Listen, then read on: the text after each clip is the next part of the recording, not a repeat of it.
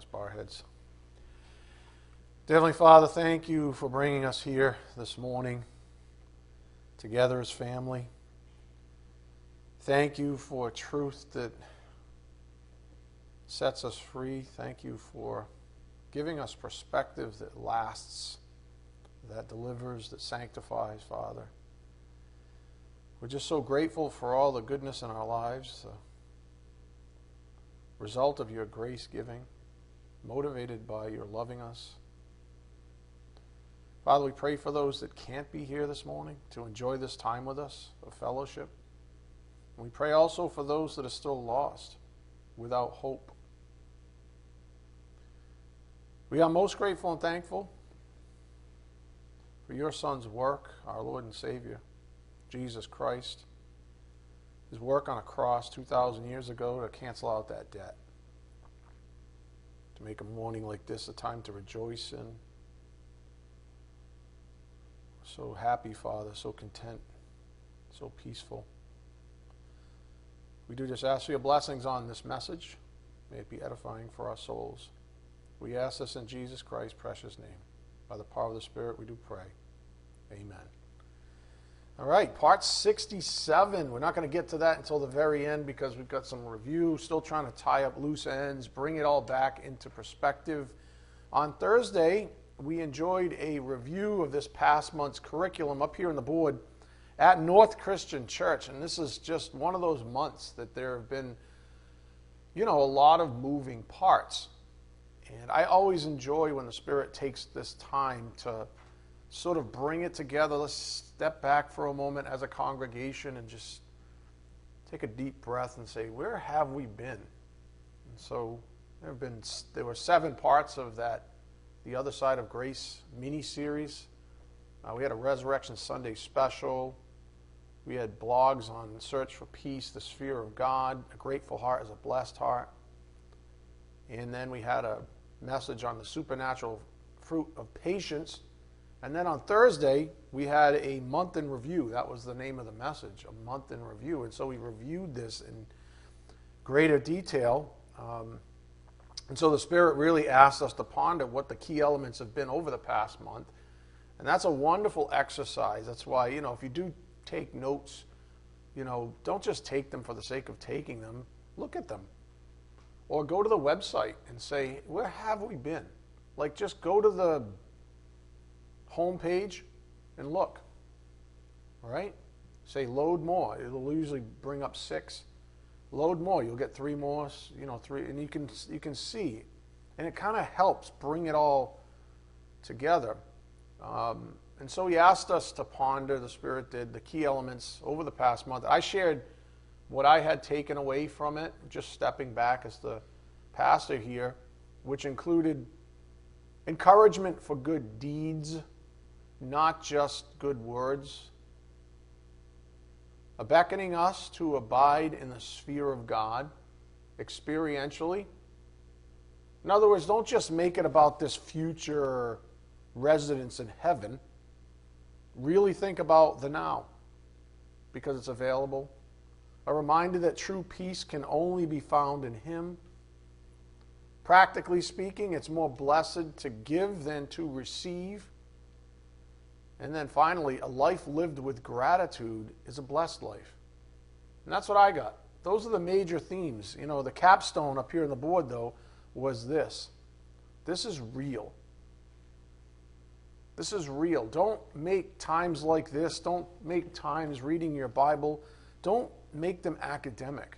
Don't just say, oh, you know, I'm doing my duty, it's academic, I'm learning. Really, what's the right way to say it? Really let it sink in. Let it become you. Spend some time meditating on it. I'm not talking about that Zen Buddha stuff either. I'm talking about meditating the way the Bible talks about meditating, which is take some, some quiet time for yourself. Put your phone away, Take your smartwatch off. Take your earbuds out. Like just you and him. Go for a walk. Just you and him. Don't bring any technology with you. Shake off any concerns from the day or the week or the month before. and just say, I'm really going to think about what God's doing and has done in my life. Because this stuff is real. It's not meant to be just learned on a Sunday morning and be inspired for an hour. It's supposed to sink in. This is real. Being a believer in Christ isn't supposed to be some ethereal hope that we cling to while we melt away down here on earth. Being a believer in Christ gives us fortitude, strength, power. It makes us resolute, firm in our faith, able to stand up against whatever this world throws at us, which, if you've been alive for any period of time, is a lot. Amen? It's a lot. And if this, these things don't become you, you're still laid bare. You're open. You're unable to stand up. Your faith will fail every time. It has to become you. Do you understand? It has to be cemented in you. It can't just be this academic exercise or these momentary times of inspiration on a Sunday morning where you've got somebody just pelting you or feeding you. You know, and you're like, oh, I'm so inspired because I'm being fed this amazing meal. And then you walk over the threshold and it's like, huh, back to business as usual, I guess. That is a massive mistake I am convinced most so called Christians make. Times like this are just, you know, more of the same. It's been a while. I guess I'll make my way back to church now. I kind of need a little, you know, a little squirt, a little dose in the arm. Just need a little booster. Do you know what I mean? That person is still in bondage that person doesn't receive the kind of peace the Spirit's been teaching us about. This is real. It should be, your relationship with Christ should be the most important thing in your life. Hands down, nothing's even close. Everything comes after. It's not everything and then Jesus on a Sunday morning, and you might feel inspired. It's Jesus and then everything else in life. Does that make sense? It's Him first. You have to. You've been made new in Christ Jesus. You have, you're rich. You have everything available to you. Why would you put that last, or second, or even third, or fourth? Why wouldn't He always be first? That's a, a complete mindset that Jesus is first and then everything else. As we abide in the sphere of God, we enjoy the peaceful fruit of righteousness, and this fruit is real. It's real. Again, that's what I gleaned from this past month's messages. Again, up here on the board, the curriculum looked like this. The other side of grace, seven parts, Resurrection Sunday special, search for peace, sphere of God. Grateful heart is a blessed heart, and the supernatural fruit of patience. So here's the highlight reel from Thursday's A Month in Review message on the topic of patience from the message on the supernatural fruit of patience. We had this up here on the board. This was sort of the takeaway. A patient person is a sanctified person. A patient person is a sanctified person.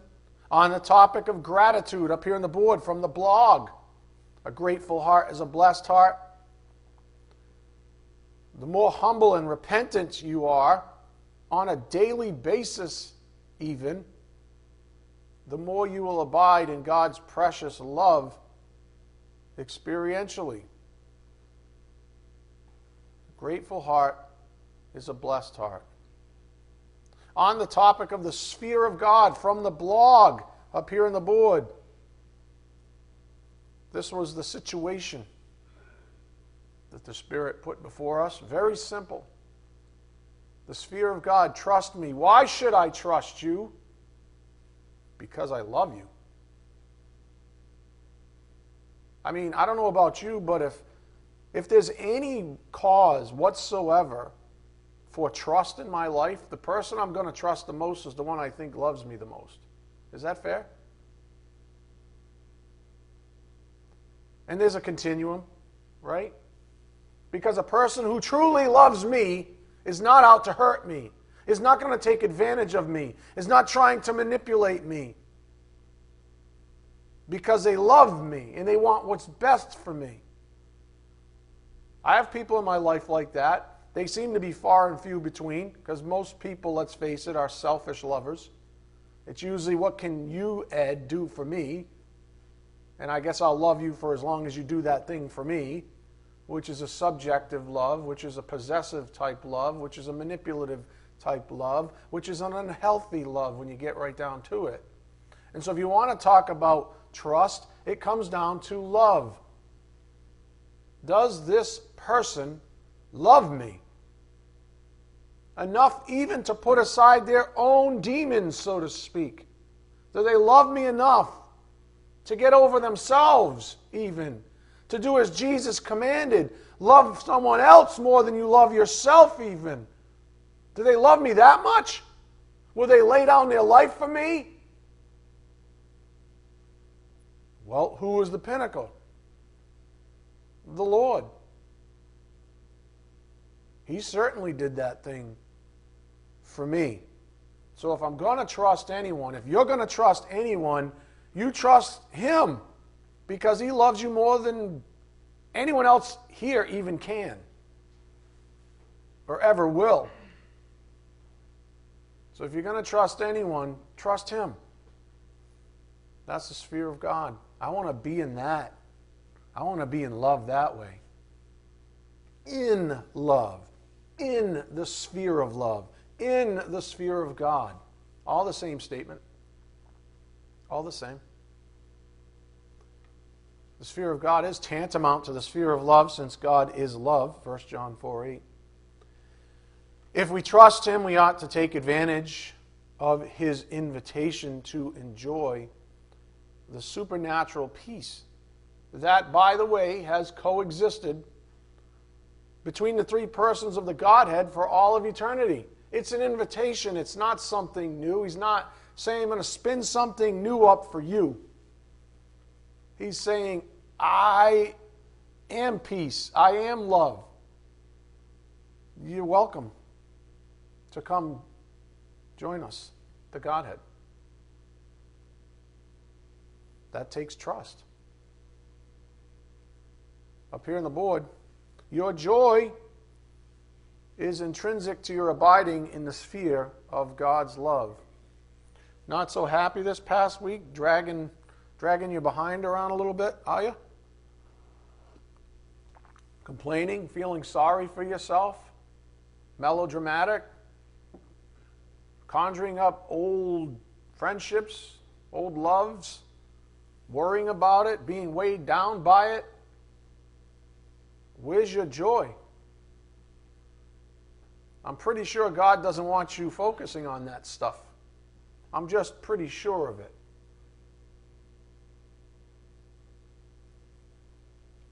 Like Solomon said, you know, the wind blows, right? Things come and things go. Amen? But the Lord remains. And so does that invitation. On the topic of peace from the blog up here on the board, the search for peace.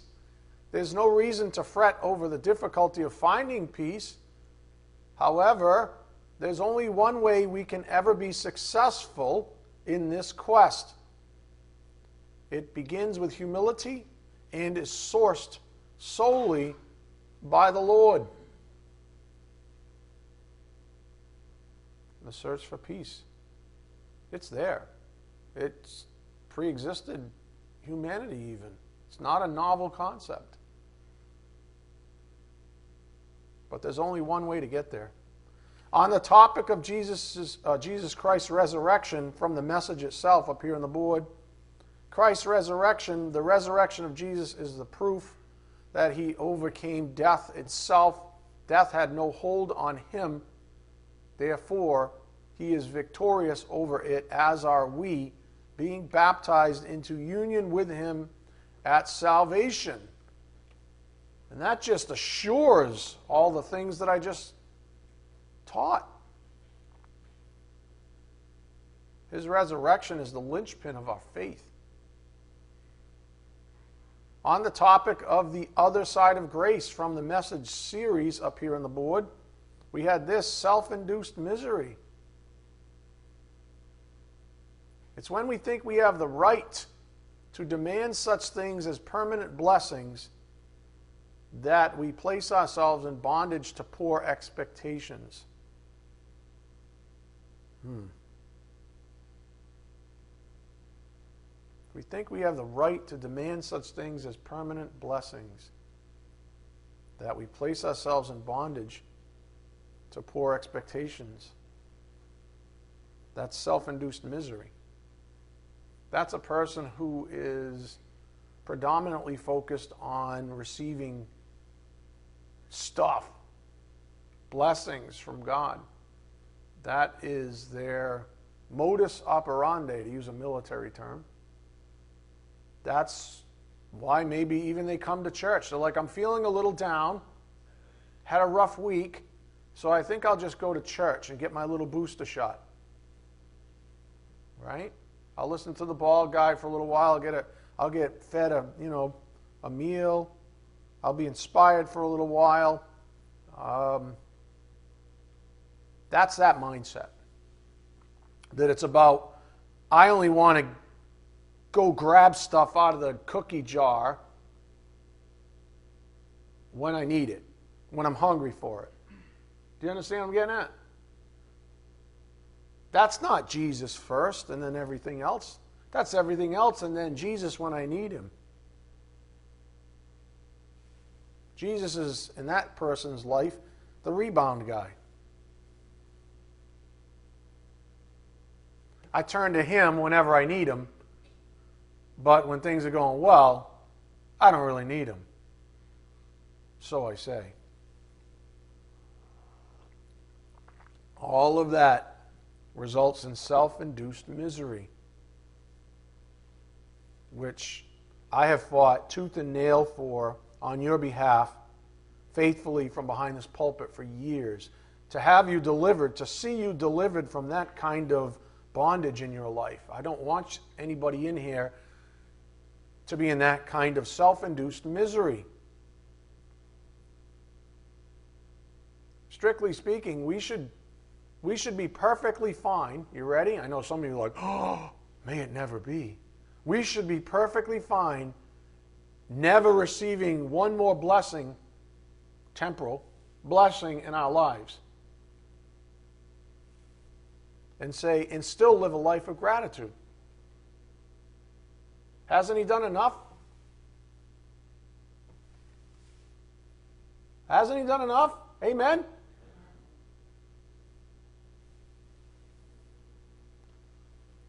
If nothing else, as has been the case for over a decade now from behind this pulpit, the emphasis from the Spirit has been to step back and focus on the big picture. So a lot of this leads us right to that big picture. Let's I always use the word transcend, but that's the same idea. Big picture viewpoint, godly viewpoint, transcendent viewpoint.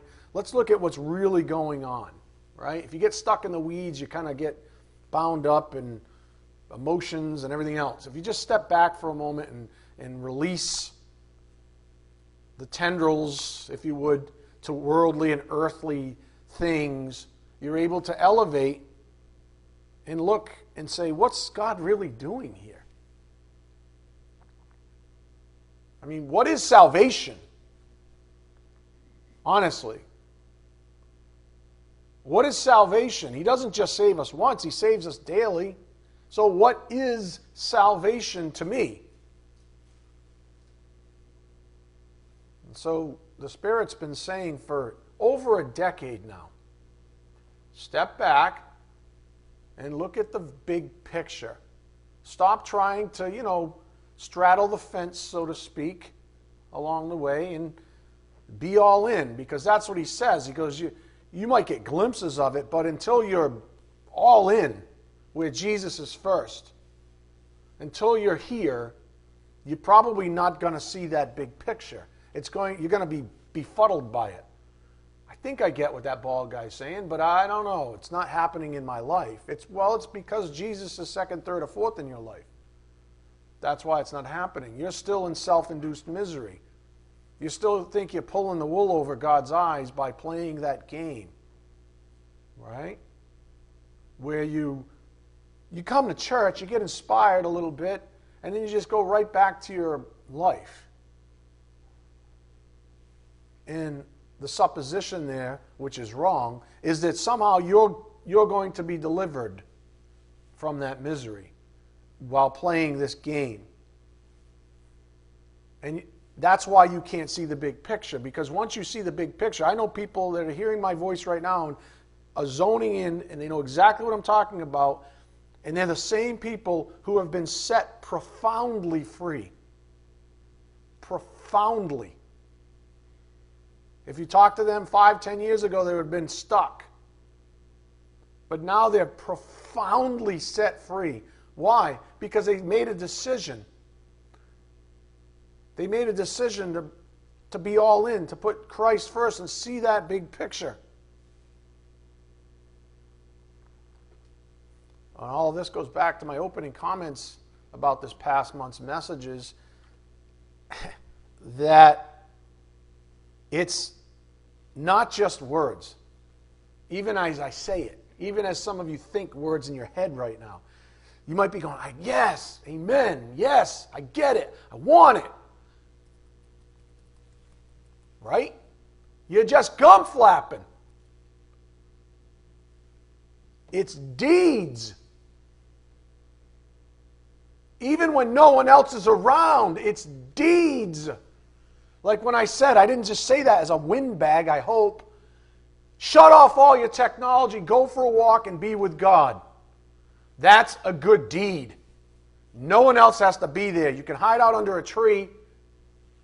You bring your Bible, maybe, but you spend some real time meditating with God outside of that thing you call life that keeps you in bondage because of all your habits and your routines and all your so called responsibilities that you've piled up on yourself over the years. And boom, boom, boom, you just can't get out from underneath it. And you expect to transcend? You can't even breathe because that stuff is oppressive. Let it go. Do you understand what the Spirit's saying? Let it go. You will never get there. I promise you that. Till you get from out from underneath those lies that all that stuff that you've piled on on your life actually means crap, means anything. It's all a lie, peddled to you in 30 second bites called commercials. You want to talk about the TV again? Anybody? You're laughing, but you know exactly what I'm talking about. Every 30 little, every 30 little seconds bite. Boom, boom, boom, boom. Lie, lie, lie, lie, lie, lie, lie. Uh, uh, uh, uh. It's like a jackhammer. Boom, boom, boom, boom, boom, boom. And what do you do? I think I'm going to listen to some more lies. On my phone this time. Because I have unlimited bandwidth to the inter disgusting web. Right? Watch YouTube. What do you, anybody notice what they're doing with YouTube now? You can't watch YouTube by itself. You get commercials. You don't just get to watch YouTube anymore. There's like a 15 second commercial in the beginning. They stop you right at the, you know, you're like, oh, oh, oh, buy this soap. What? Right? You're like, whoa, whoa. You follow I'm getting at? Boom, boom, boom, boom, boom. Throw that stupid thing in the trash. Just tell me where you threw it so I can sell it on eBay and make a little profit. Because those things are expensive. We pay a lot of money to put ourselves in bondage. Just saying. Right? Deeds, not just words. Don't just be inspired on a Sunday morning. This is about your life, not mine. Your life. That's what God is looking for. And not just so, you know, he can somehow judge us when we don't do good deeds, but rather so he can bless us. Imagine that. Which is why we find so much wonderful encouragement on the Bible on this topic up here on the board Ephesians 5 10 to 11. Try to discern what is pleasing to the Lord.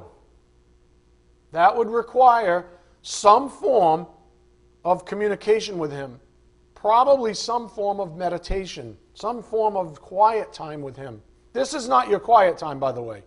So if this is your quota for the week, you are sadly mistaken. Okay? You are sadly mistaken. This is not your quota for the Lord. Hardly. This is boot camp. This is training. This is where you learn. Where you know, even when you you know you're stuck you're stuck in front of me, and sometimes it's enforced learning. This is not your quota. Try to discern what is pleasing to the Lord. I don't know what that is in your life. I have ideas. I have general characteristics that the Bible, but only you know. Only God speaks to you personally. But how would you know? Seriously. Let's see, I could spend some time with God or I can watch some YouTube videos.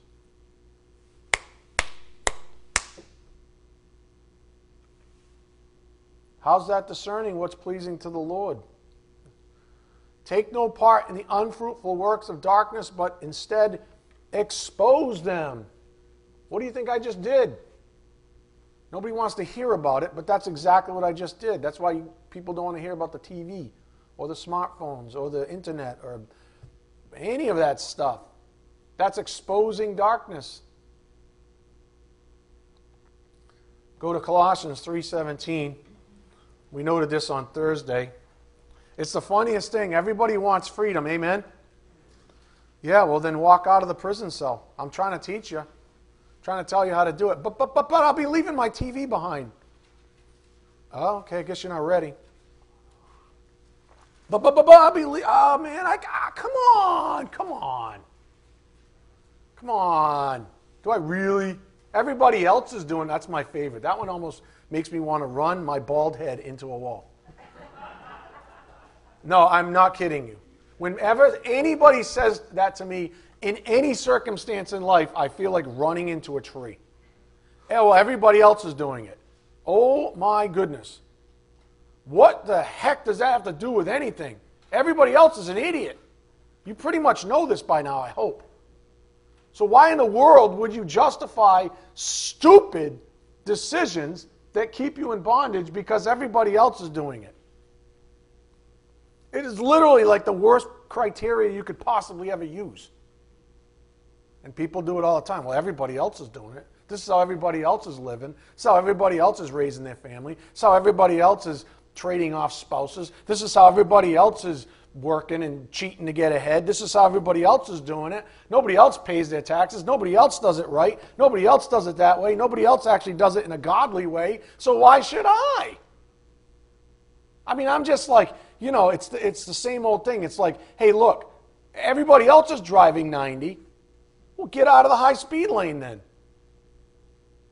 Everybody else is driving. I got to drive 90 and the cop's not going to pick on me because there's three guys in front of me and three guys behind me, you have to pick one out of seven, I'm a pretty good odds. I'm just going to keep driving 90 and break the law. Right? Nobody? Yeah, you know exactly what I'm talking about. Everybody else is doing it. Everybody else is breaking the law. Oh, does that make you does that make you feel better? Does that allow you to sleep better at night? Because everybody else is doing it. What do you think? Why do you think so called Christian churches that don't actually, that aren't really interested in the truth, are packed on this morning? Because everybody else is doing it. Everybody else is listening and abiding in a lie. Everybody else is doing it. It's why I chose the big church because everybody else doesn't care about Jesus. Not really. Everybody else wants to maintain their life and put Jesus third, fourth, fifth, sixth. Everybody else here does it that way. That's why I don't go to that bald guy's church, because you don't get a breather there. You don't get a chance to make excuses. People there seem really serious about Jesus, if they only knew. Just saying. Maybe you're more serious than them, but there's a reason why these messages exist, right? So don't get cocky out there. Right? It's not about that at all. Colossians 3:17, whatever you do, does it say some things you do? No, whatever. That means everything. In word or deed, do everything in the name of the Lord Jesus, giving thanks to God the Father through him. Any questions? How about 1 John 3:18? Go there. 1 John 3:18. How about that?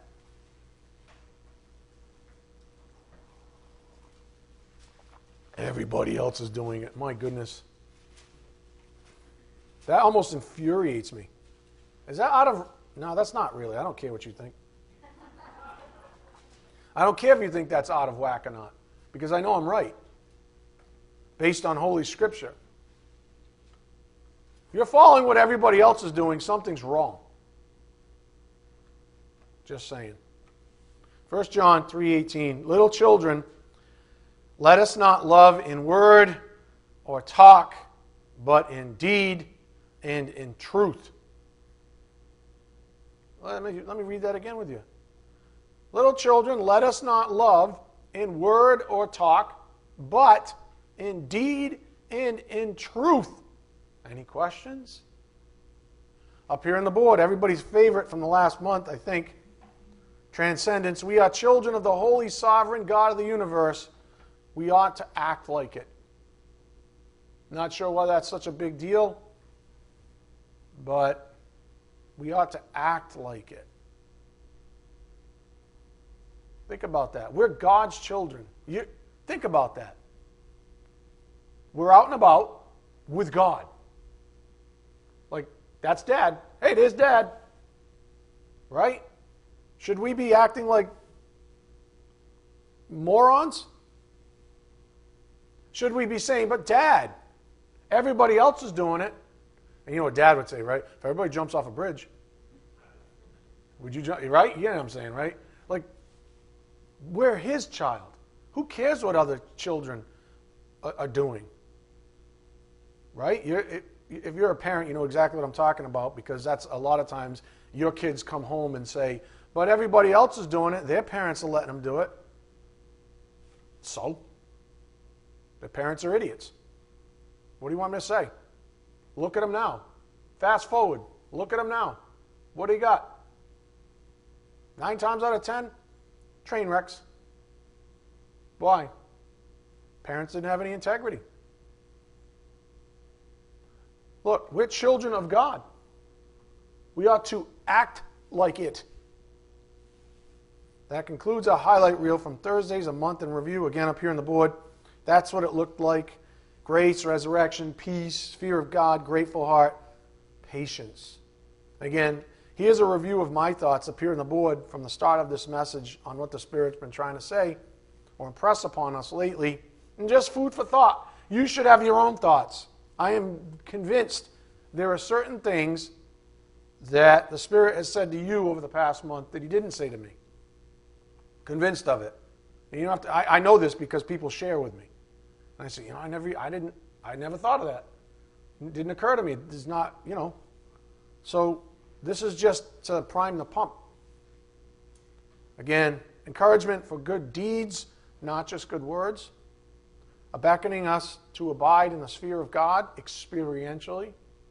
A reminder that true peace can only be found in Him. Practically speaking, it's more blessed to give than to receive. And a life lived with gratitude is a blessed life. Again, the capstone up here on the board, this is real. Do not internalize this academically only. Being a believer in Christ isn't supposed to be some ethereal hope that we cling to while we melt away down here on earth. Being a believer in Christ gives us fortitude, strength, power. It makes us resolute, firm in our faith, able to stand up against whatever this world throws at us, which is a lot. Which is a lot. With that said, we've got to change gears. We need to rejoin where we left off before the seven part mini series on uh, the other side of grace kicked off. Remember, we were in part 66. We're on, this is part 67 of Proverbs 17 wisdom. So we're trying to get back. We had a little month hiatus with all this amazing stuff. And you know how the Spirit works. The, the, the, the bulk of that stuff is somehow going to resonate through our curriculum as we go on. He's going to use it somehow. He's prepared us now with a month of goings on. And I'm always excited because I never know exactly how he's going to use it. But bet your bottom dollar, he will be using the substance of this past month. And I don't know what to say if you've been on hiatus yourself and you haven't been keeping up. Well, guess what happens when he goes to use it? You miss out. You miss out. And therefore, it's just another proof point of why you're miserable. But, anyways, we need to rejoin, okay? Starting with perspective is everything. Perspective is everything. Remember where we left off in verse 6 of Proverbs 17? It was about family. And you have to have the right perspective because the world tries to give you its perspective on things like marriage and fam- well everybody else is doing it Look at Liz Taylor. Everybody else is doing it. Look at, look at the Kardashians. Everybody else is doing it. Look at you choose. So if you, if you take on the world's perspective on the critical institutions of marriage and family, you lose. Every time. So perspective is everything. Up here on the board, even worse. Poor perspective guarantees poor living. I'll let you chew on that one while I have my tea. Why is it so quiet? I don't know. Probably because you're chewing on it and you know what the Spirit's getting at. Poor perspective guarantees poor living. Now, I was thinking about that.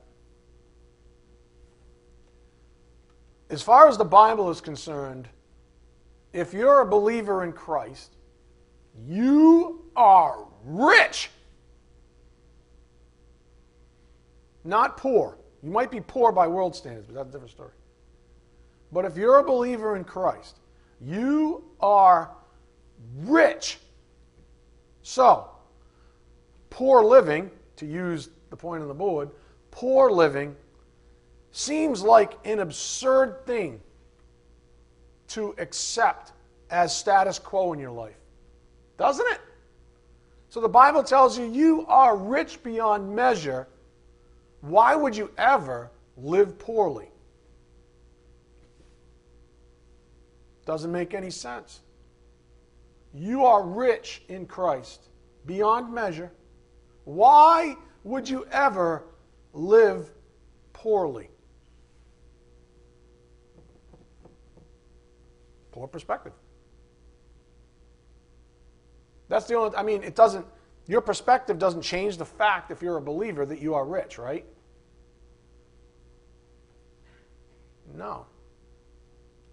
It doesn't change the fact, but it can change the experience. Poor perspective guarantees poor living. So let's grab some encouragement from Holy Scripture on just how rich you are in Christ Jesus. How about that? In case you need a little refresher course, go to Philippians 4:19. Philippians 4:19 cuz some of you are feeling a little poor right now, right? And if if if, if finances even come into your head, you literally miss the whole point. It means you're still thinking worldly. Right?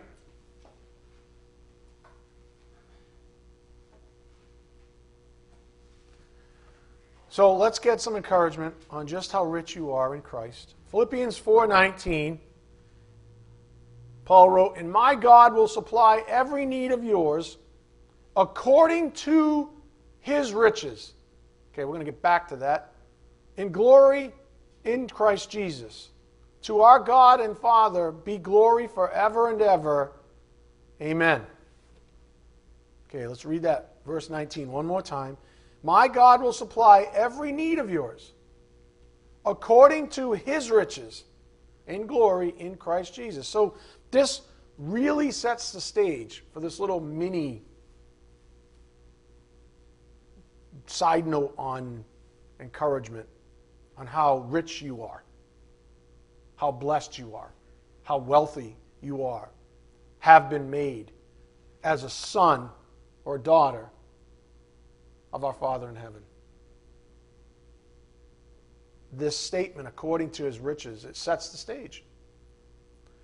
The word translated here, according to, is interesting, and it begs a little further investigation. Maybe the best way to explain this in context is with analogy. So listen up. Because understanding that little phrase is going to come from this. Suppose a person has $10 million.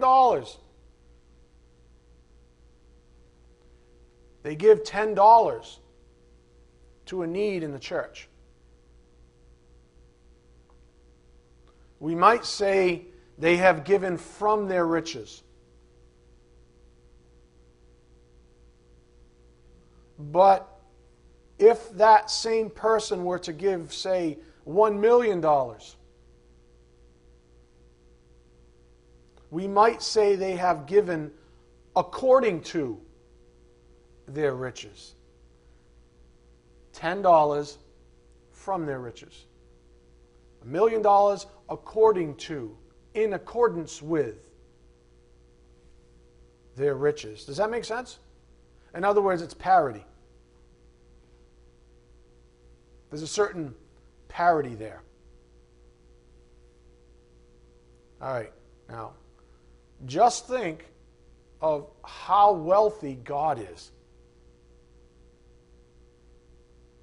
Okay? It's unfathomable, right? Lydia, that's for you. Inside joke. She was making fun of me because I couldn't say the word unfathomable. Remember that back in the gospel reload? It like haunted me every time I said it. Hey, you guys are laughing. At least she's listening to it. Some of you like, right? According to, with parity. How rich is God? And what's the passage say again? Philippians 4:19. It says, "And my God will supply every need of yours according to his riches." Doesn't it say from his riches? It says according to his riches. And he's loaded beyond anything we can even possibly fathom. Up here on the board to drive it home. According to his riches, God is infinitely rich. When he gives, he gives according to his ability to give. Whoa, wait a minute. This is like off the charts, then, right? He doesn't say he just gives from his riches with some finite value. He, it says he gives according to his riches with parity to his riches. Whoa!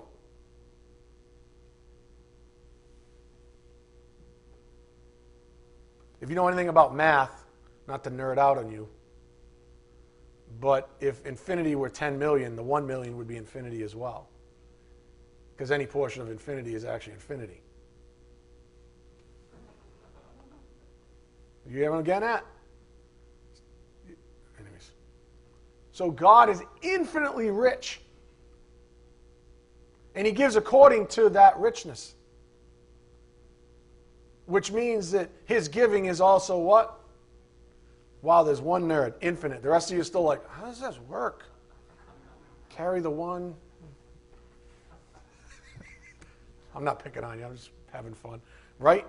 It's infinite. It means His giving is infinite too.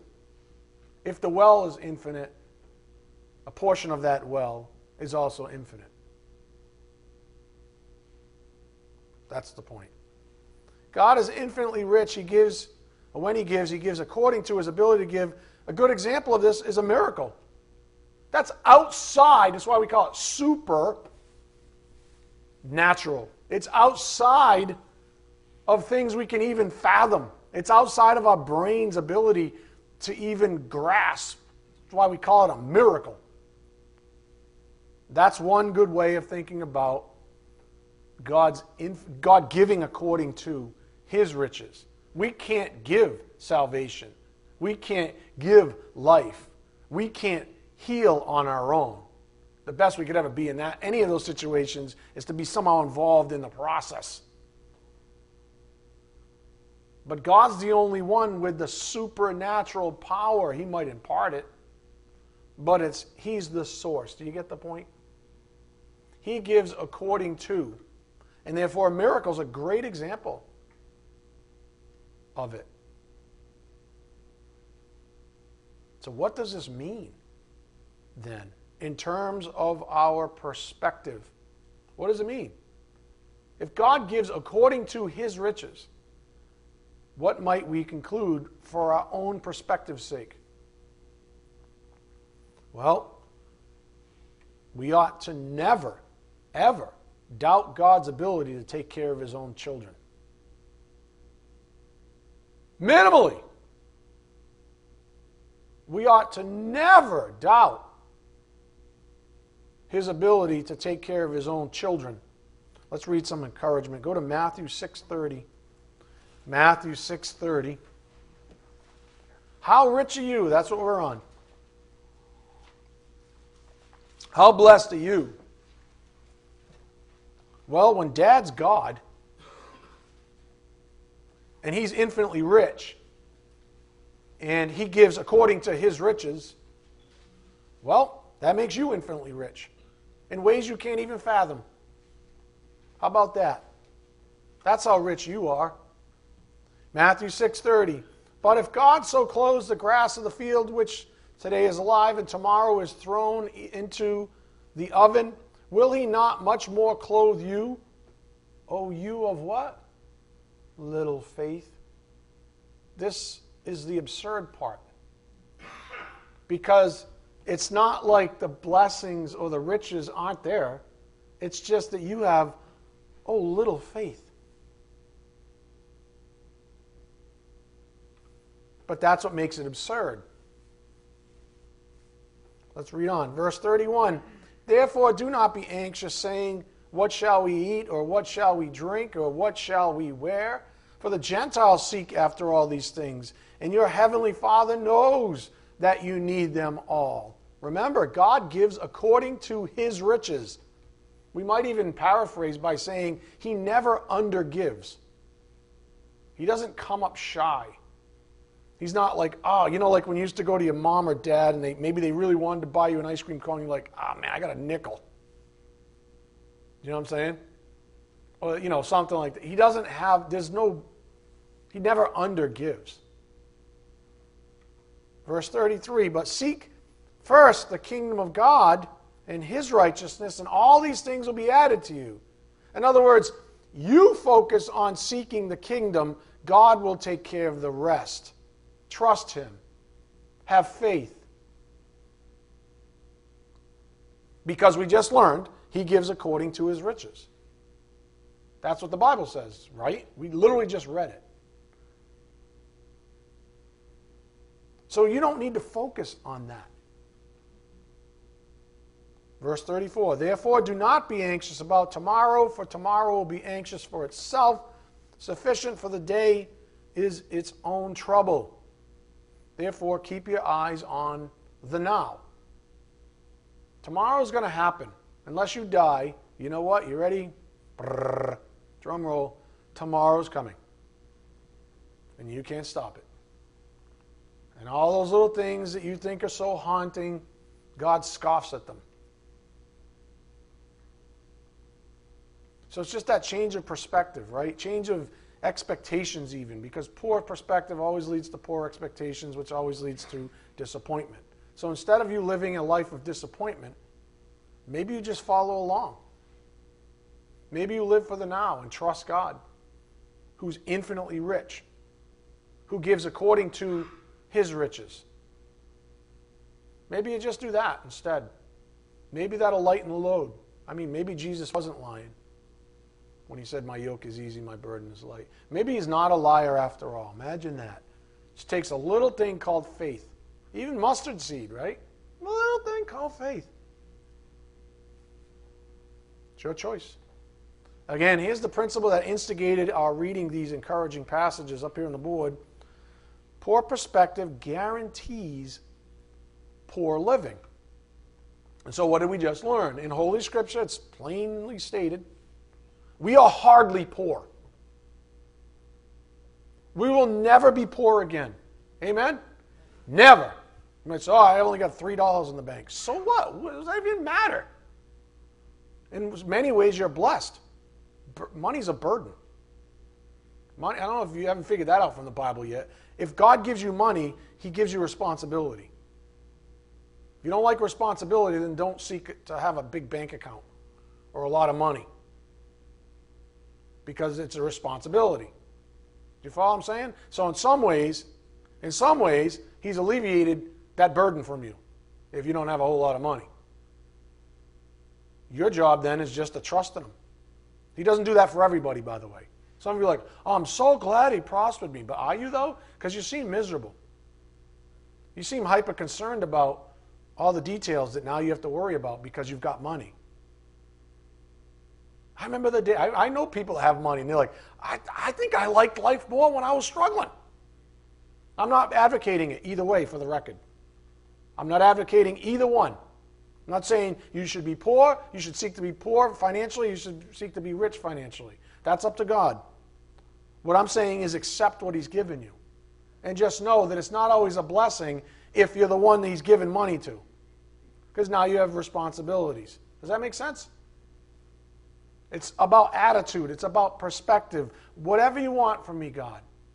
And all of that, not for naught, that was a little sidebar, doesn't mean crap. The only thing he's looking for is faithfulness. You are faithful in a little thing, therefore I'll make you faithful. He just wants to know how faithful you are with what you've been given. Right? Remember the ten minas and all that stuff, the, the parable? That's all he cares about. It doesn't matter how much. It's just, what have you done with what I've given you? That's a show of attitude and perspective and good living and good deeds. Think of the widow's mite, right? Good deed. What, is, what have you done with what I've given you?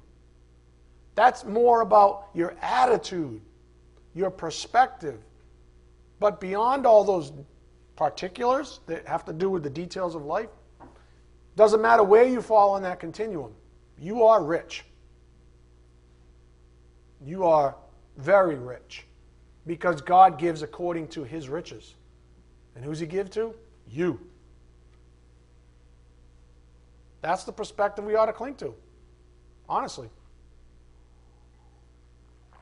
Don't waste your time or energy believing that Bill Gates or Oprah Winfrey both who have publicly denounced Jesus Christ, by the way, are rich. Don't waste your time or your energy. Without Christ, they are poorer than the poor. Poorer than poor. And the return on investment that they've made while here on earth couldn't be more pitiful. Couldn't be more pitiful. Spend all that time and energy. And trust me, I work in technology, right? And I, I hear stories after stories how, how smelly Bill Gates was because he slept under his desk for three days while he was developing the first Windows uh, operating system. And people are like, oh, hail Bill Gates. How is under the desk going to compare? How is that sacrifice going to compare to hell? He, he's supposed to be a hero? That's pitiful. You mean you, you exhausted yourself for nothing? You did it without Christ? So that what? You can denounce him till the day you die? I hope he doesn't. Someone just shut the lights off back there. Till the day you die? What's going on back there? It's actually distracting me. Is Anthony back there?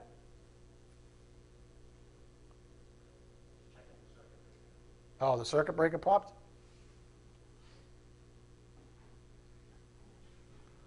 That's pitiful. That's the whole point. You put all that time and energy into something that has a zero, worse than zero payout. Because at least while you're still alive, you have a chance, right? Once you're dead, according to Scripture, that's it. There's no second chances. It's appointed for man to die once, and that's it. You follow? So don't waste your time. Is there anything wrong with temporal wealth? Is there? No. Not according to the Bible. Not at all. But it's like I said, you've been given a responsibility. If you have it, then you're responsible to it. And God wants to know what you will do with it. But that's between you and the Lord. There's nothing necessarily wrong with temporal wealth. Not at all. So I'm not advocating one way or the other. And don't you either, because that's a trap.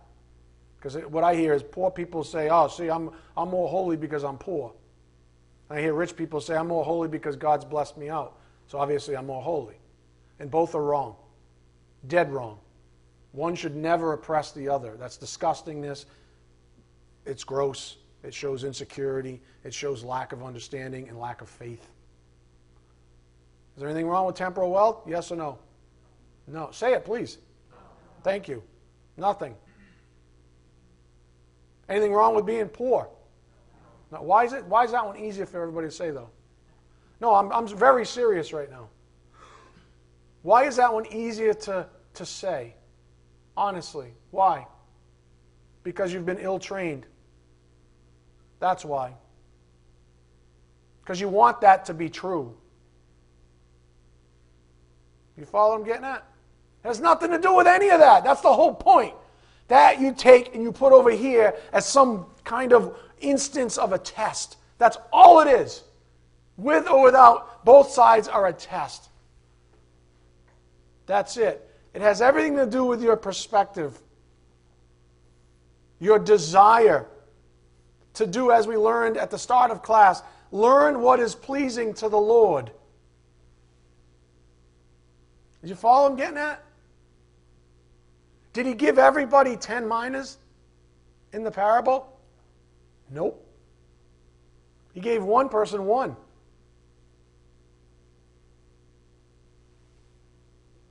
So you got to get that out of your system. Take all of that that the world says when you're doing this right? Almost every time I've ever on YouTube, some dude with no shirt who's ripped says, You want to know how I make a million dollars a week? No shirt? You know, you can't buy a shirt? You make a million dollars, you can't buy a shirt? Now I got to look at your bare breasted nipples and everything else? I don't really care, you bald freak. You follow what I'm saying? You probably spend it all on Nair. You follow what I'm getting at? What's wrong with you? You know I'm getting at? Like, why do I? I don't care. It's nothing to do with that, but that's the world sucking you in, right? You want to be a millionaire on the, the cover of GQ? Oh. Ay, ay, ay, ay, ay. Right? Wealth in the absence of godliness is nothing more than a trap, a burden, even. Go to Matthew 13 43. I've got to pick a spot here soon. Probably not going to get through it all, but that's cool. It's all good. Matthew 13 43.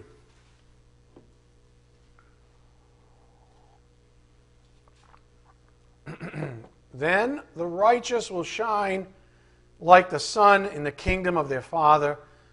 He who has ears, let him hear. The kingdom of heaven is like treasure hidden in a field, which a man found and covered up. then in his joy, he goes and sells all that he has to, and buys that field. All that he has. What's the point of this? Should you go sell everything and look for. No. It's a parable. Parables usually have one key meaning. And this one's it's a comparative one. In other words, if we are to compare all that is in the world with what we gain with God, there's no comparison. That gives you your perspective, right? That gives you your perspective. You don't have to go through selling everything that you own to learn this perspective. That's what a parable does for us. It gives us perspective. What's the perspective? Add up everything that you think you have in this world, because it's all borrowed, anyways. It pales in comparison to what God can give you. End of story. You be willing to sell everything you've got for that thing. Of course, salvation's in view, but you get the point. This is something that King David wrote about, especially regarding the sin of covetousness that can arise with wrong perspective. Right? Because I could make that mistake. Hey, I want a 18 pack in a million dollars. Right? I want I want that guy's life. I want this guy that's all excited. Who's got it going on? I want I want I want the commercial. I want whatever's in the commercial. I think if I used ivory soap, I become a supermodel. Right? What's the next one? If I drive this car, ladies will love me. If I, if I, if I do my hair this way or my nails this way, my husband's going to love me more. Listen, if your husband married you for your looks, you, you married the wrong dude in the first place. Fair enough? What else? I don't know. I'll just keep going, right? You, I'm, I'm trying to make fun of the covetousness that the world always puts in front of us. Don't you wish you had this? Don't you wish you had that? Don't you wish you went on vacation here? Don't you wish you were eating this over here? Don't you wish you were drinking this? Don't you wish you were doing this? And uh, it's always, don't you wish? Well, buy my product and you can have. Well, if I got to buy a product, then I got to work more. If I work more, I can't even go to church. I'm too tired to read my Bible. You, you follow? Satan's not stupid. Psalm, did you go to Psalm 37 yet? All right, go there. So this is something King David wrote about, and let's see if I'll close there. Probably, maybe just a couple more things. Psalm 37, King David.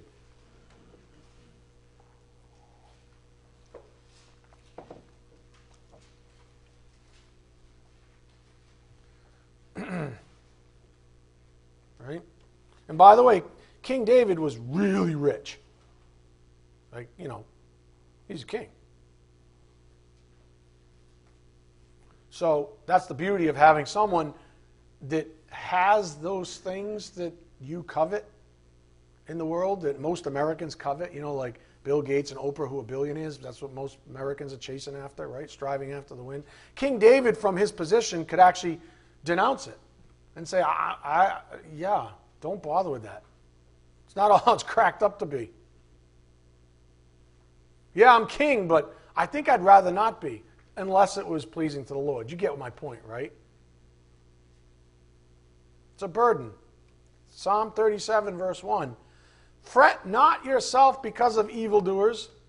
Be not envious of wrongdoers, for they will soon fade like the grass and wither like the green herb. Trust in the Lord and what? Do good. Trust in the Lord and do good. Dwell in the land and befriend faithfulness. Delight yourself in the Lord and He will give you the desires of your heart. Any questions? Commit your way. Oh, there's the C word. Some of you are like, no, I hate the C word. Commit. I don't commit to anything, it, it scares me. Well, that's why you're miserable. Commit your way to the Lord, trust in Him, and He will act. He gives according to his riches.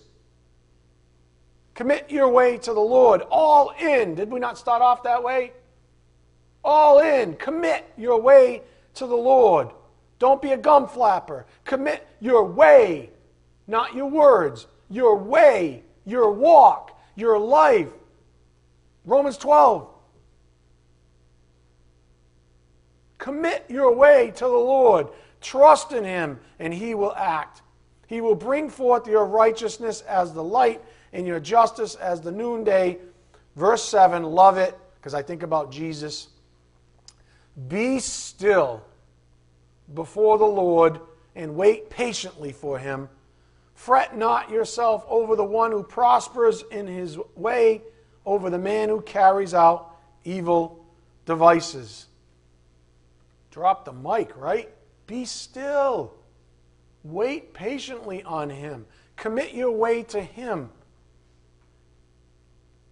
Verse 7 is such a beautiful summary of what the Spirit's saying here this morning on the topic of wealth and perspective. So, when you live with proper perspective, you are blessed daily, all day, every day. And as one of our recent blogs stated, a grateful heart is a blessed heart. A grateful heart is a blessed heart. And I'll finish with this. The real practical side is living in this godly perspective, not just understanding it, not just in word, but in deed also. That's the practical side. And that's the, that's the, that seems to be the final frontier for most people.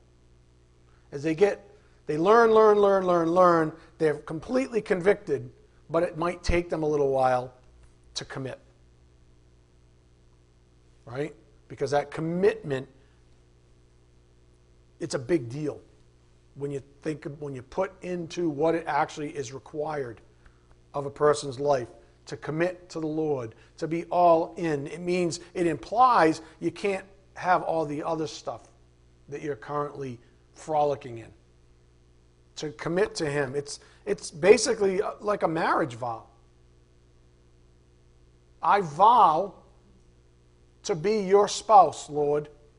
I vow to be faithful to you, Lord. I vow, I commit. And all I can tell you from years of reading the Bible very closely is that that's when you're blessed. That's when all magic, it's like all of a sudden I, I'm in love. I committed to him. He's my husband. I'm in love. Do you follow? That's when all the magic happens. I'm in love with a perfect man. I'm in love with the Lord. Amen? That's the key. I'm in love with him. The rest of the world could go to hell as far as I care in a handbasket. You follow I'm getting at? I don't care if I'm rich, poor, east, west, north, south, upside down, standing on my head spitting nickels. I don't even care.